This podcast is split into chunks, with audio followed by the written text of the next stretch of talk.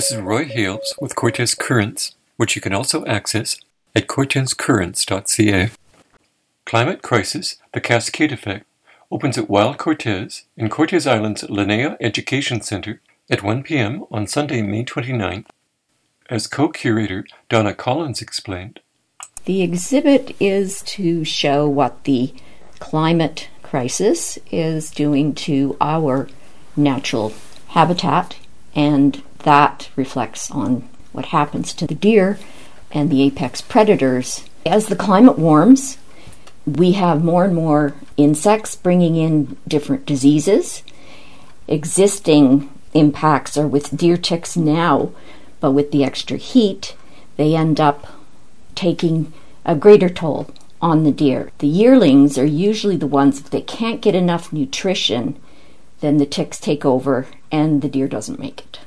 Collins is not aware of this occurring on Cortes Island yet, but there have been possible cases of adenovirus hemorrhagic disease, otherwise known as AHD. We've had two sightings of possible cases so far. And they have been reported. It's a blood disease. And the deer will foam at the mouth. There are lots of droplets coming down. It's very short, very nasty, and the deer die.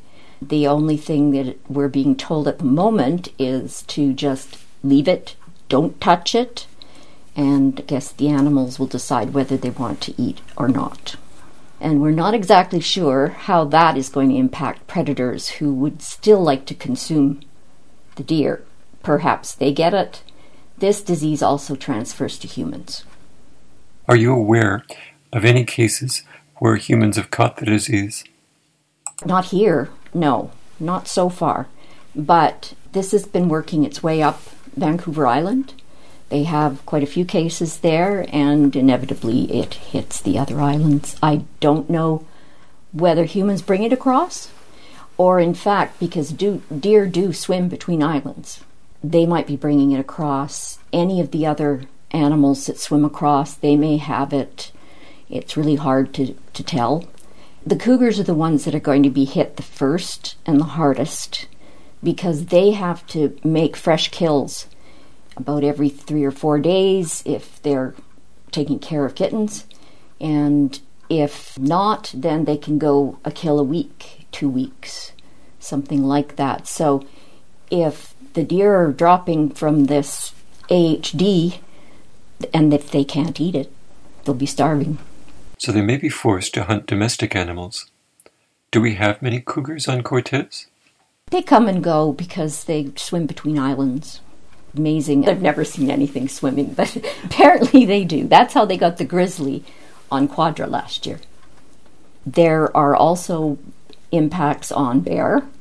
They're opportunists and they will grab whatever they can eat. The severe heat we had last year has really burnt a lot of the shrubs and things that they would eat from. Lots of the native berries didn't didn't come up on my own property, the salal was literally burnt. The leaves just crumbled up and died. You touch them and they just fall to pieces. So there is that too. Bears will probably start looking for apples and things like that. They are trying very hard to eat as much as they can so that they can make it through the winter. They may not be getting as much food in them by the time fall starts rolling in when the apples and things like that are available. Collins mentioned the problem that Cortes Island had with the Whaletown and Squirrel Cove bears two years ago. People have to be careful. They can't leave your garbages out. They have to be really locked down, bear proof. Raccoons love to dig and things like that. Uh, you just you can't take any chances. Definitely do not feed wild animals. You don't want them accustomed to equating humans with food. And that's where you start getting problems between humans and, and predators. Even the prey, you don't want to have the prey coming around all the time. Deer is the apex prey on the island. Deer are all around, and you keep feeding them then next thing you know, the wolves are by. Hmm, a lot of deer over here. Let's see what's for lunch. Collins explained that this is even more likely to happen because of the mass die offs of marine life during last year's heat dome. Our wolves here are coastal wolves, and 75 to 85% of their diet is marine. That heat dome baked a whole bunch of shellfish and other things that normally the, the wolves would have been eating. So now the deer would probably be impacted by the, the wolf pack more often than normally they would have because they do rely so heavily on marine sources for food. Can you tell me stories related to some of the exhibits that we see here? The main exhibit is our climate crisis, the cascade effect, and that is explaining how things normally work and when things are in balance, and then what happens when the earth starts heating. The levels of the oceans are going to be rising. We haven't had too much to deal with with that. It's not critical here for us, but there's some Pacific Islanders who have lost much of their islands because of the rise. Then you have invasive species coming in.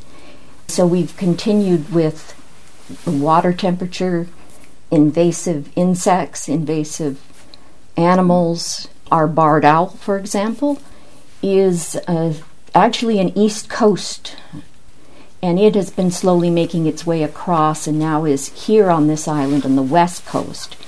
And the owls that normally inhabit our island have absolutely no defenses against this rather large owl, the barred owls are predating on the smaller owls like the saw-whet and the pygmy owls. They already got picked on by the eagles and things like that. So now they have somebody else to look out for, and their numbers are dropping. I've heard that the eagles are suffering because both the herring and salmon stocks are down, and you have an example of what they've turned to. Do you want to tell me about that? Oh, the heron eagles love to get either the fledglings or the eggs, and they will attack the herons while they're nesting. And of course, is an endangered species.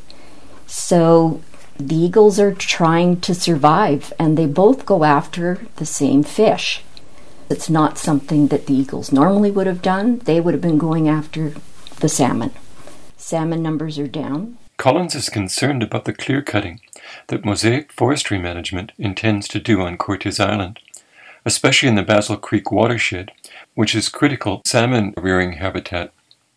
That has been very carefully tended to now, and they've actually let any number of baby salmon go, and uh, hoping that four years from now they will come back. If we don't have enough tree cover the streams will be heated too much and it'll be too hot for the salmon to spawn. Also, with clear cutting, there is a, a large amount of erosion. So now creeks and streams will get clogged with sand and soil and things from the forests. Particularly um, at risk is when we have the atmospheric rivers where there's just pelting rain for days and days and days on end. The soil has to go somewhere and there's nothing holding it anymore. There's no brush, there's nothing. So everything just sort of piles up and it creates this whole cascade effect. One thing affects the next, affects the next, all the way down. And sometimes it's all the way up, starting from the bugs and going up. So everything is normally in balance now everything is out of balance, and we're struggling to put patches on things. is there anything you would like to add that we haven't talked about?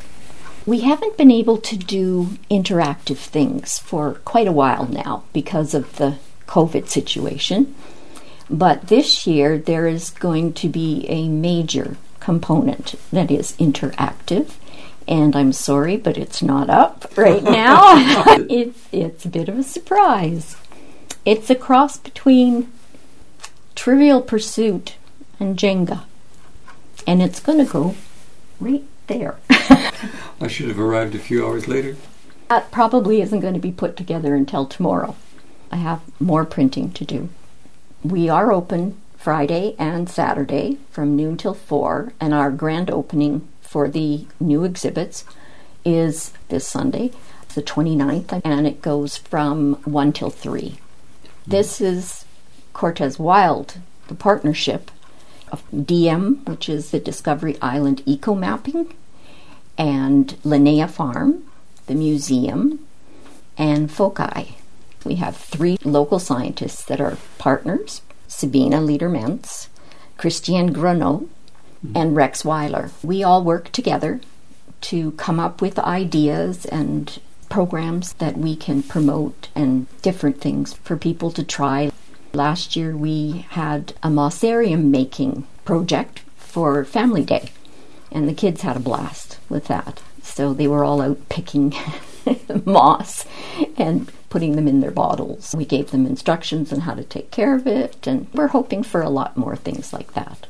I'm a volunteer at the museum, I'm on the board, and um, each board member takes an area that they're interested in. Laurel is another board member, and she's the curator and the taxidermist here. I work with her to complete exhibit changes and just do everything else that's needed.